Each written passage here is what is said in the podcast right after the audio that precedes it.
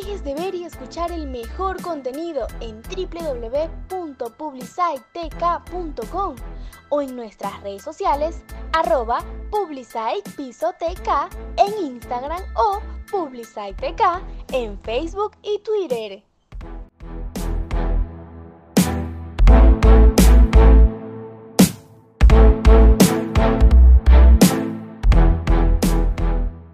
Buenos días, buenas tardes o buenas noches, bien sea la hora que estés escuchando este podcast.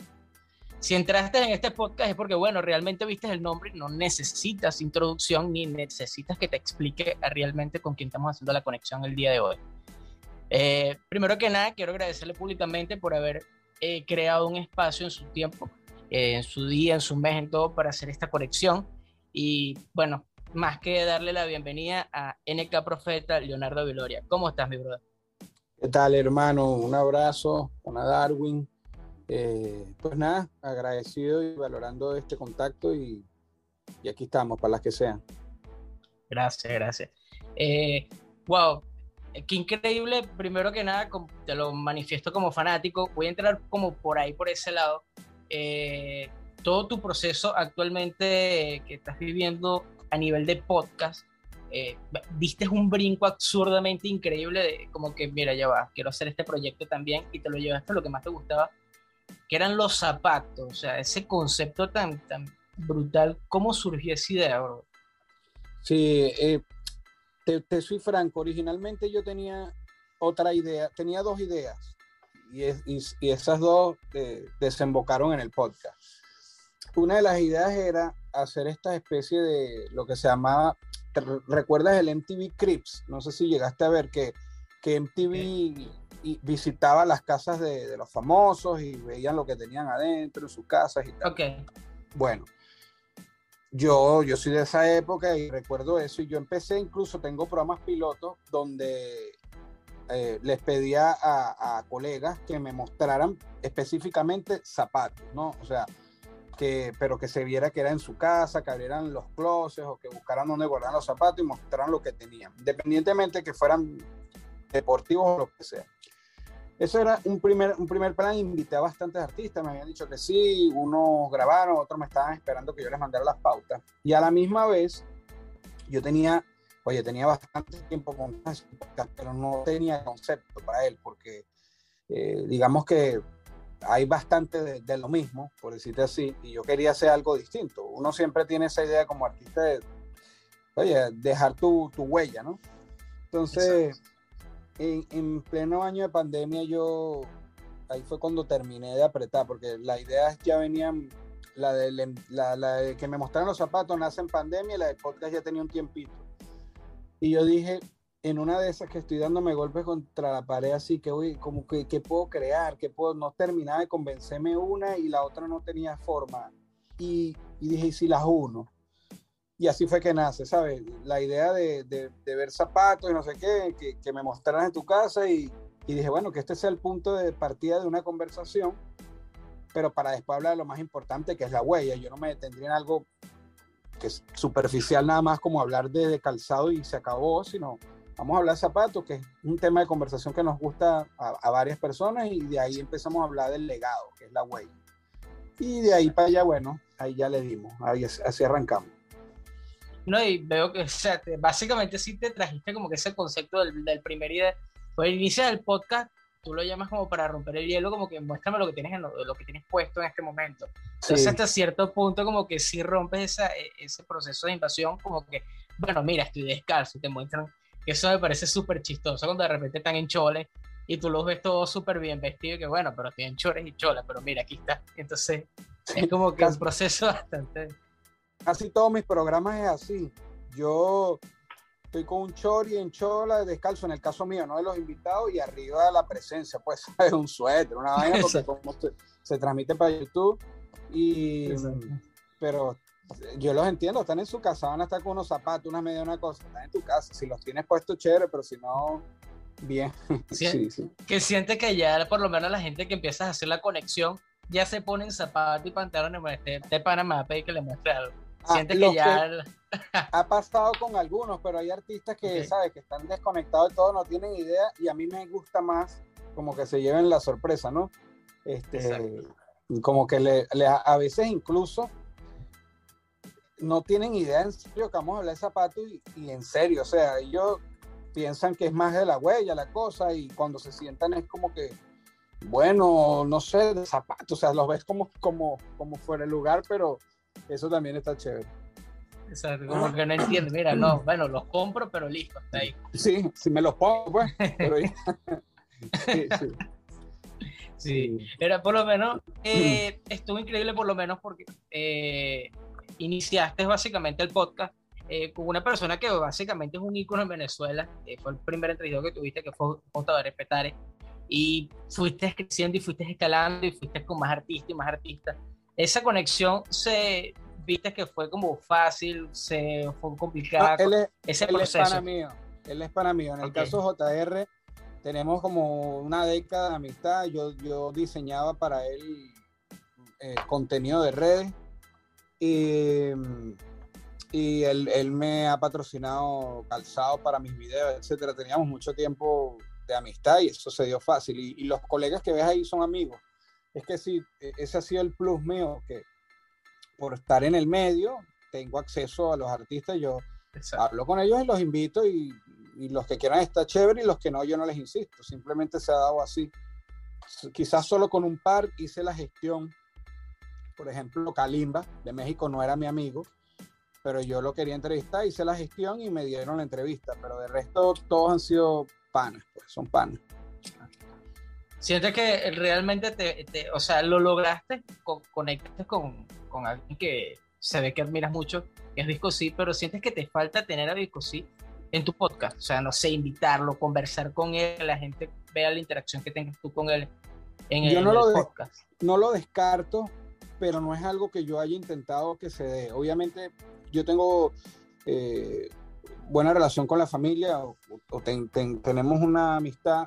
Yo he hablado con su esposa, que también es parte de su manejo, dejando esa posibilidad ahí, pero no, no he intentado como eh, presentarlo o invitarle así de, de una manera muy formal, porque Vico es una persona que se mantiene a distancia de redes y de entrevistas, y cuando las da es porque él sale la, a darlas, pero así como planificarlo.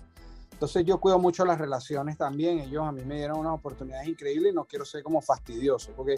Si te digo algo, yo como músico, si yo hago un acercamiento con otro artista para trabajar, eh, soy un poquito más orgulloso. No, eh, no esto no lo digo en, por Vico, digo en el sentido de que okay. si yo te hago una invitación y yo no veo como un entusiasmo una cosa, bórralo. Como, como podcaster, por así decirlo, no tengo dignidad. Okay. Yo ahí me arra- yo me arrastro si me tengo que arrastrar, papá. Y no, no es que me haya pasado, pero insisto. Y como dicen en Puerto Rico, si me están pichando, que yo siento que me están sacando el culo, decimos nosotros, yo exacto. insisto y no me, no me importa, porque es como que, bueno, esto no es el proyecto de N K Profeta como, como cantante, sino exacto. estoy haciendo un podcast, esto es nuevo, hay muchos, les, ellos tienen que dar mucha entrevista con, con todo lo que se disparó de, de, de show, de web show, etcétera, y yo la intento hasta que me digan, coño, deja la ladilla, y ahí ya no fastidio más. Entonces, como músico, no, como músico sí soy, es como que, es más, veo una cara rara, como que, mmm, no, ya no quiero nada contigo, ya no quiero, o sea, seamos para, pero con música no vamos a crear, aquí no, aquí exacto. me pones mala cara y hasta que no me digas, hasta que no me tranques la puerta, yo sigo, yo sigo infastidiando ahí. Sí pasa, sí pasa, si me pongo yo ese, cuando sí. veo que la, está complicado, mira, correo, D M, o sea, caigo por todos lados, como una hormiguita, sí, pero es sí, increíble. Así, así.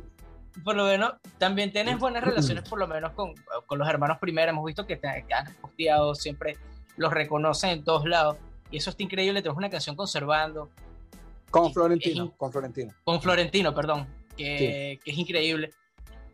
¿Cómo surge todo esto? O sea, ese proceso. Sé que es una pregunta bastante cliché, pero este proceso no, no, de conexión, de que estás en el medio, que, que, que, o sea, pues no es lo mismo que tú de repente grabes o conozcas o que te menciones Eh, X artista, para no decir nombre, pero que sean los hermanos Primera, es como que, boom, ¿sabes? Emoji, claro, porque los hermanos, eh, los hermanos Primera son un patrimonio nacional. Este, no, no, yo tuve mucha suerte, yo tenía mucha suerte en mi carrera, mira, yo, yo te voy a ser franco, yo no fui de los más populares, aunque sí tuve mi pick, como todo el mundo que tiene tienes un momento prime, digamos, que, que tienes Exacto. muchos eventos y mucha tensión. Lo tuve, lo pasé, lo viví, respetando distancias con X o Y artista, pero, pero lo tuve. Pero tuve mucha suerte en otros aspectos. Yo he tenido muy buenas eh, relaciones artísticas con artistas que, o sea, valga la redundancia, que yo jamás me imaginé. Con los Hermanos Primera, y en este caso con Florentino, yo intenté, como cualquier cristiano, cualquier ser humano, le escribí un día tratando de conectar con él porque tenía una propuesta musical, te estoy hablando dos mil nueve por allá, y tuve la suerte que me respondiera, que se reuniera conmigo y que se, ya nos habíamos visto una vez, porque yo hice un documental, un documental hip hop, y yo conocí a Florentino gracias a Vigabana, Cuba, al cubano en la corte, me lo presentó y ellos participan en el documental, él participa. Después, eso me sirvió como llave, digamos, mira, tú y yo nos vimos aquella vez y tal, te quería mostrar. Nos reunimos un par de veces y se dio la canción y, y nació una amistad. Y, y, y eso es una de las cosas más increíbles que me ha pasado en, en mi carrera, ¿sabes? Yo, yo me he presentado con ellos, con ambos, como me llegué a presentar cinco o seis veces en eventos multitudinarios, gigantescos, como en un evento que se llamaba Los Mismos, una gira que ellos hicieron que cantaban temas de ellos y temas de otros artistas, y ahí me invitaron una vez en Valencia, y te estoy hablando de que toda la banda era gente famosa. O sea, cuando yo, yo canté La Cara del Sur, que fue el tema que hice con Florentino, lo canto con Florentino, okay. mientras Servando está atrás, no me acuerdo con qué instrumento, eh, los coros era Víctor Muñoz, eh, Nelson Arrieta y, y, y los... los, los hermanos de Guaco, o sea, una cosa que yo ese día, el de Raguayana trajo una guitarra, o sea, yo me bajé y dije, me retiro, me retiro, ¿qué hago yo aquí? Empezamos, ¿qué es esto? Sí, que, entonces... Que, ya, el cierre perfecto. Coño, es demasiado, ¿no? ¿Sabes? Entonces, yo, como te digo, yo he tenido esa bendición que me han pasado cosas así y, y, y bueno, ¿cu ¿cuándo sale esto, este audio, este, este podcast? Antes eh... de fin de año. Antes de fin de año, el veinticinco, veinticuatro. Bueno, veinticuatro, bueno, entonces, veinticinco. Cuando, cuando estén oyendo esto, eh, atentos que en los próximos días sale el episodio navideño con el que cierro okay. el año. Y bueno, está interesante. Ya, ya sabemos por dónde va la cosa. Ya está, está interesante. Sí. De hecho, pensé que ibas a soltar más, eh, como que más podcast, porque habías puesto que ibas a. a de poner un descanso, mes de diciembre. No, no, sí, pero descansé que... tres semanas, descansé tres que se convirtieron okay. en cuatro, que no fue un descanso. Como yo hago todo, yo edito, los, sobre todo la edición, Exacto. me lleva mucho trabajo, porque yo también lo elegí así, elegí una toma gran angular y, y yo hago los cortes, no es que tengo el gato, el aparatico este que voy haciendo todo manual, todo se hace después en edición. Necesitaba okay. parar para, para a la par adelantar un, un mi proyecto material. De, de un álbum, sí, un material de un álbum, y no podía con los dos a la vez, sobre todo por el desgaste, el desgaste mental. Bueno, no avancé, no avancé casi nada, no avancé casi nada en el álbum, me tardé una semana más y el podcast ya, ya de nuevo arranca. Y en enero vuelvo a parar porque es un mes que considero que no, que, que, que es más relajado. Y después, sí, pero sí tengo para cerrar el año cinco o seis programas, sí. Me preocupa ese último álbum. Me Ajá. preocupa. Porque si, eh, lo has dicho muchísimas veces, muchísimas conexiones, muchísimas entrevistas, y hay que hacer énfasis, es que es el álbum del retiro. ¿Realmente sí. te quieres retirar? O sea, pero sí, estoy desesperado. ¿Por qué nace esta decisión?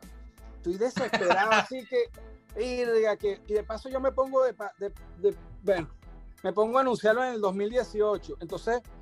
Todos tenemos haters y yo tengo bastante. Exacto. Todo el tiempo yo me meto y bueno, ¿cuándo te vas a retirar? Tú todo el tiempo. dos mil veintiuno, ¿eh? Pero dijiste el dos mil veintidós. ¿Eh? Sí, coño, bueno, lo debí decir perder unos seis meses antes, no anunciarlo con tanto tiempo. Lo que pasa es que sí. yo siempre he sido como planificado, digamos. Entonces, okay. de verdad, yo, yo estructuré eh, dos álbumes y yo dije, voy a hacer dos más. Entonces también... Eso fue un proceso, que saliera el otro año, el otro álbum, fue más de un año de trabajarlo, un año que estuviera a ruedo, mientras estoy haciendo el, el, el, el último álbum. Entonces, pero estoy cansado, estoy cansado.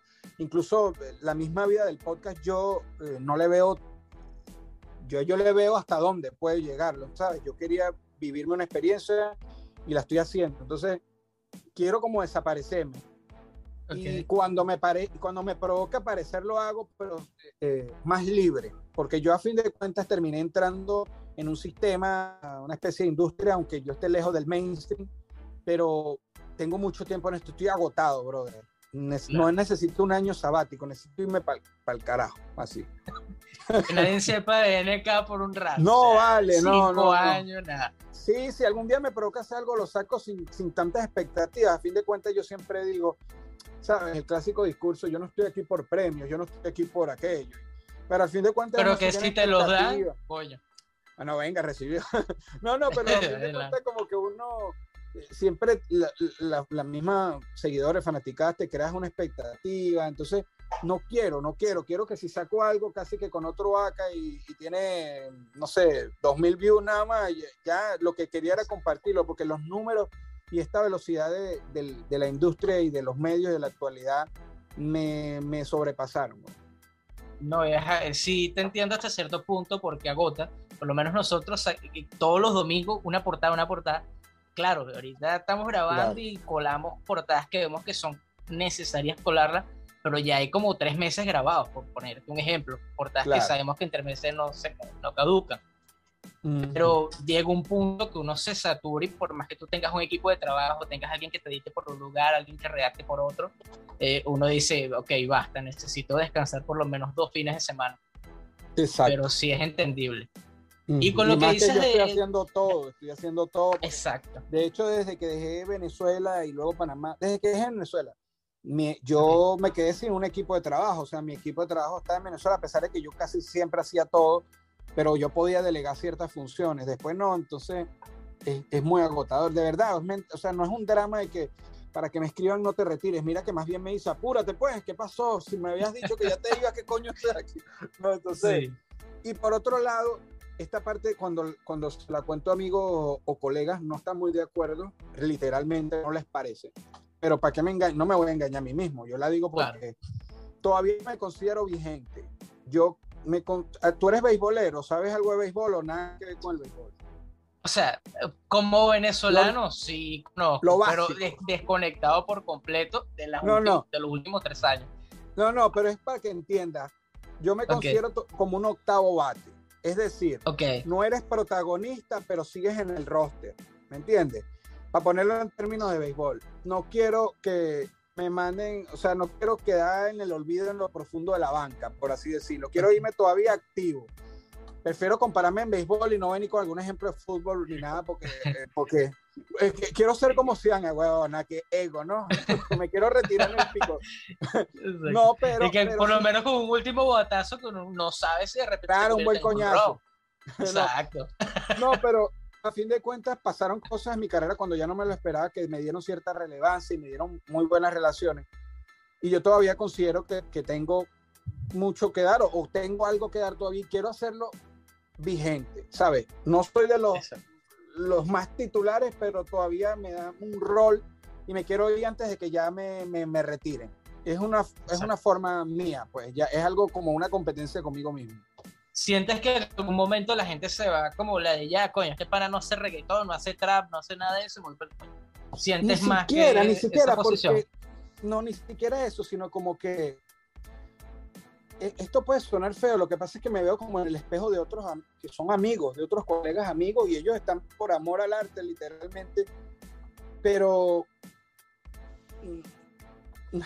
es difícil decirlo. Es complicado, es complicado. Sin querer ofenderlos, porque si no te ofenden, si no te afecta, no, no es que te ofenda, si no te afecta, sigue para adelante. Para mí sí me afecta eh, como que... a crear un producto o no un producto, hacer un proyecto increíble y tal y que después no tenga la fuerza y se pierda como eso ahí, yo no, no estoy para esa, digamos, no, no quiero eso en mí, en mí, quiero hacer este álbum, despedirme y después sí, por amor al arte hago las cosas más libres, pero así con la estructura y con lo que alcancé quiero mantenerme ahí todavía en el roster.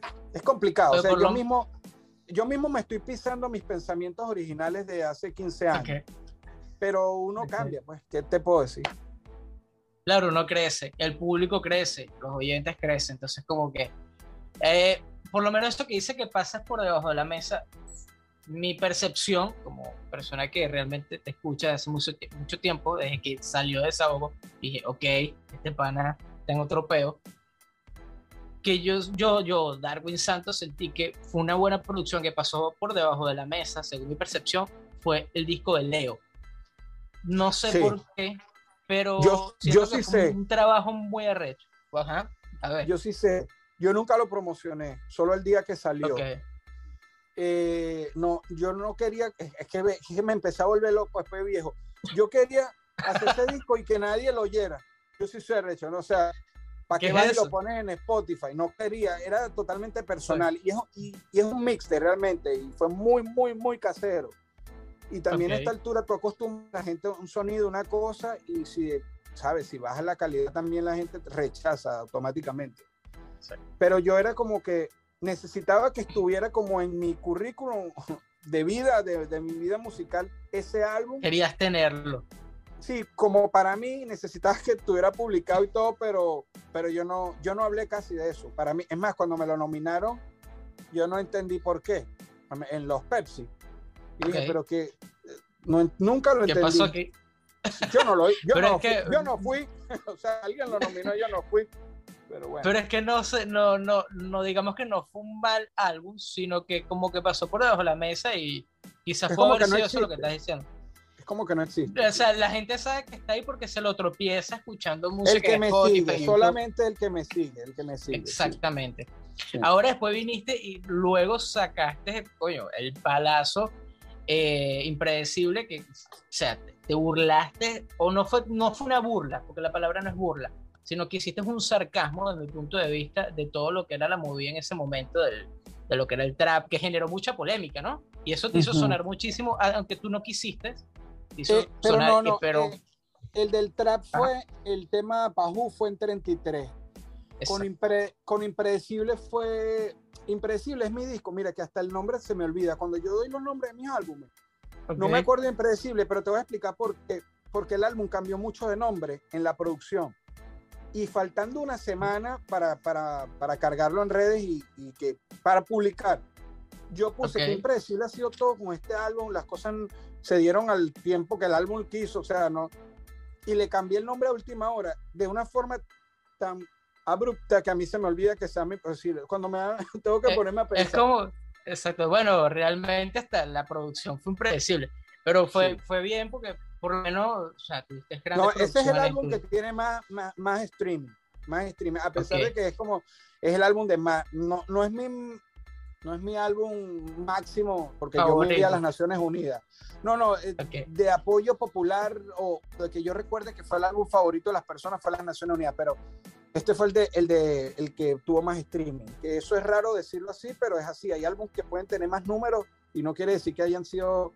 Eh, tu mejor álbum o, o el que más claro. te movió la calle, pero si sí tuvo y, tu, tuviste participaciones buenas, tuvo, por lo menos tuvo un micro eh, ya con eso, o sea, imagínate sí uh-huh. o sea, y, y, y tú estabas en un momento de tu carrera eh, donde había hubo un pico bueno, o sea te, la gente estaba hablando claro por la tiradera, por la tiradera cayó en ese momento, por, en ese disco está Goat, que es otro tema importante. Creo que ha sido el último y el tema video está solista importante. Sí, sí, sí. De y... relevancia pública, pues me refiero. Exacto. Eh, vamos a tocar un poco de Goto. No quería hablar como así, pero cuando pones ese chanteo como que estuvo en una pista de reggaetón, sí. ¿por qué decides hacer esa, esa, esa conexión tan arrecha? O sea, lo voy a decir así. Pues básicamente fue como que, mira, sí, puedo hacerlo. ¿Por, ¿Por qué decides con, poner esa conexión en ese, en, ese, en ese fragmento del tema específico?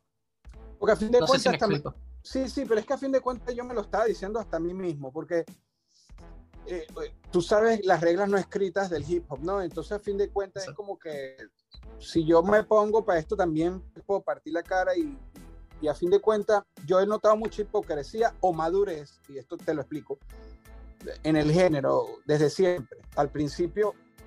todas las críticas que habían con el reggaetón, pero, lo, pero yo veía que los, que los colegas lo escuchaban cuando iban de fiesta. Entonces, lo escuchas, te lo vacilas, pero la idea es que lo haga otro. Entonces, o sea, si lo hace otro sí, pero si lo llegamos a hacer nosotros no. Y yo me puse en esa misma posición, yo fui muy crítico. porque me dejé envolver, porque a fin de cuentas yo escuché The Noise hasta decir basta. Hasta y, que te cansaste.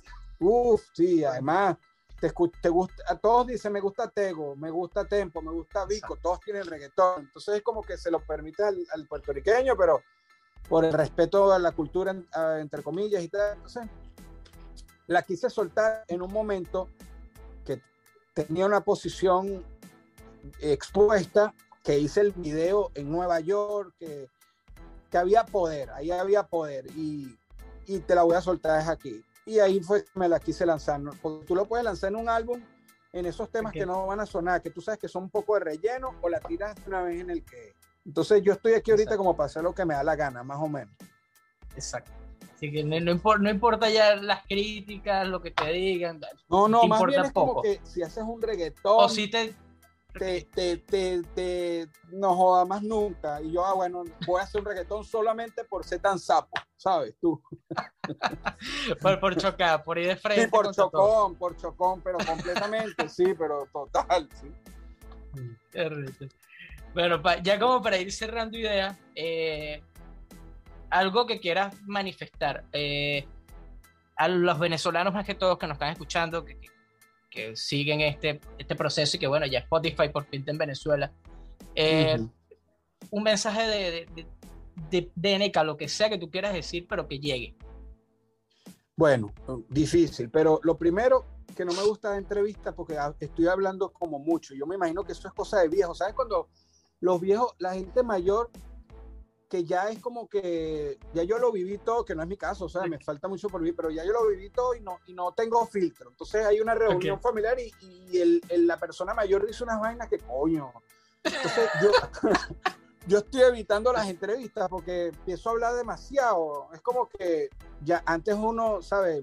Te, te cuidas un poco lo que dice. Entonces yo prefiero no hacerlas para pa evitar yo mismo meterme en un lío después, ¿no? Pero claro, nada, yo, mira, este tipo de ventanas como la tuya, me parece brutal. ¿Dónde estás tú? En Venezuela, en los pero valles tanto, del Tuy. Estás en los valles del Tuy. Bueno, uh-huh, es muy buena conexión, bro. Yo he hecho entrevistas con otros lados que no se han mantenido. Este, este tipo de ventanas, a mí me encanta que, que estén. Eh, de hecho, por eso te dije, plomo, ya de una, vamos, vamos a lograrla. Y te agradezco. Eh, lo, la noticia de Spotify me encantó. Afuera, a veces las cosas, y sobre todo en, en Miami, que es donde yo estoy, hay mucho estigma, ¿no? Crees que si estás en Miami, hay mucho estigma con respecto a Miami. Eh, yo quisiera, más, más que mandarle un mensaje a los venezolanos que están dentro, serían los que están fuera, que, que escuchen esto. Que por lo menos ahorita que es diciembre y en el Black Friday y el Viernes Negro este, vi unas colas increíbles en los centros comerciales. Y yo veía muchas críticas y la gente molesta. Y yo decía, y que hay muchos conciertos otra vez en Venezuela y la gente molesta. Sí. Yo entiendo el que se molesta porque, porque se la pasa mandando una remesa que dice, nos estamos muriendo. Y después ves a tu familiar haciendo la cola ahí con lo que exacto, tú le mandaste, con lo que tú le mandaste sí, para el mercado. Sí, oh.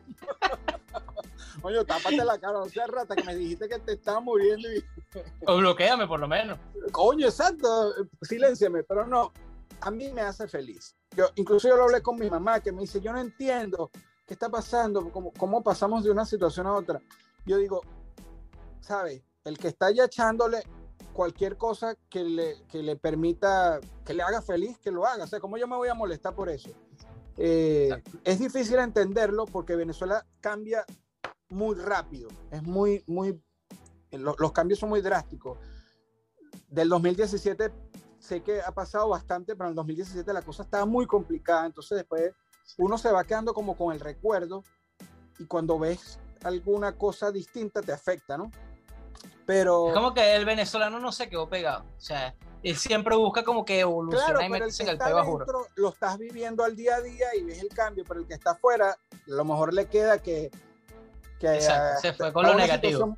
Sí, entonces cuando al otro día ves una rumba, tú al principio te hace cortocircuito, como que no entiendo qué es esto, pero a mí me da alegría, incluso si entré en temas políticos, si la gente que está va a estar para siempre, porque van a estar para siempre, porque así lo decidieron, eh, entonces que los nuestros tengan mejores condiciones, ¿sabes?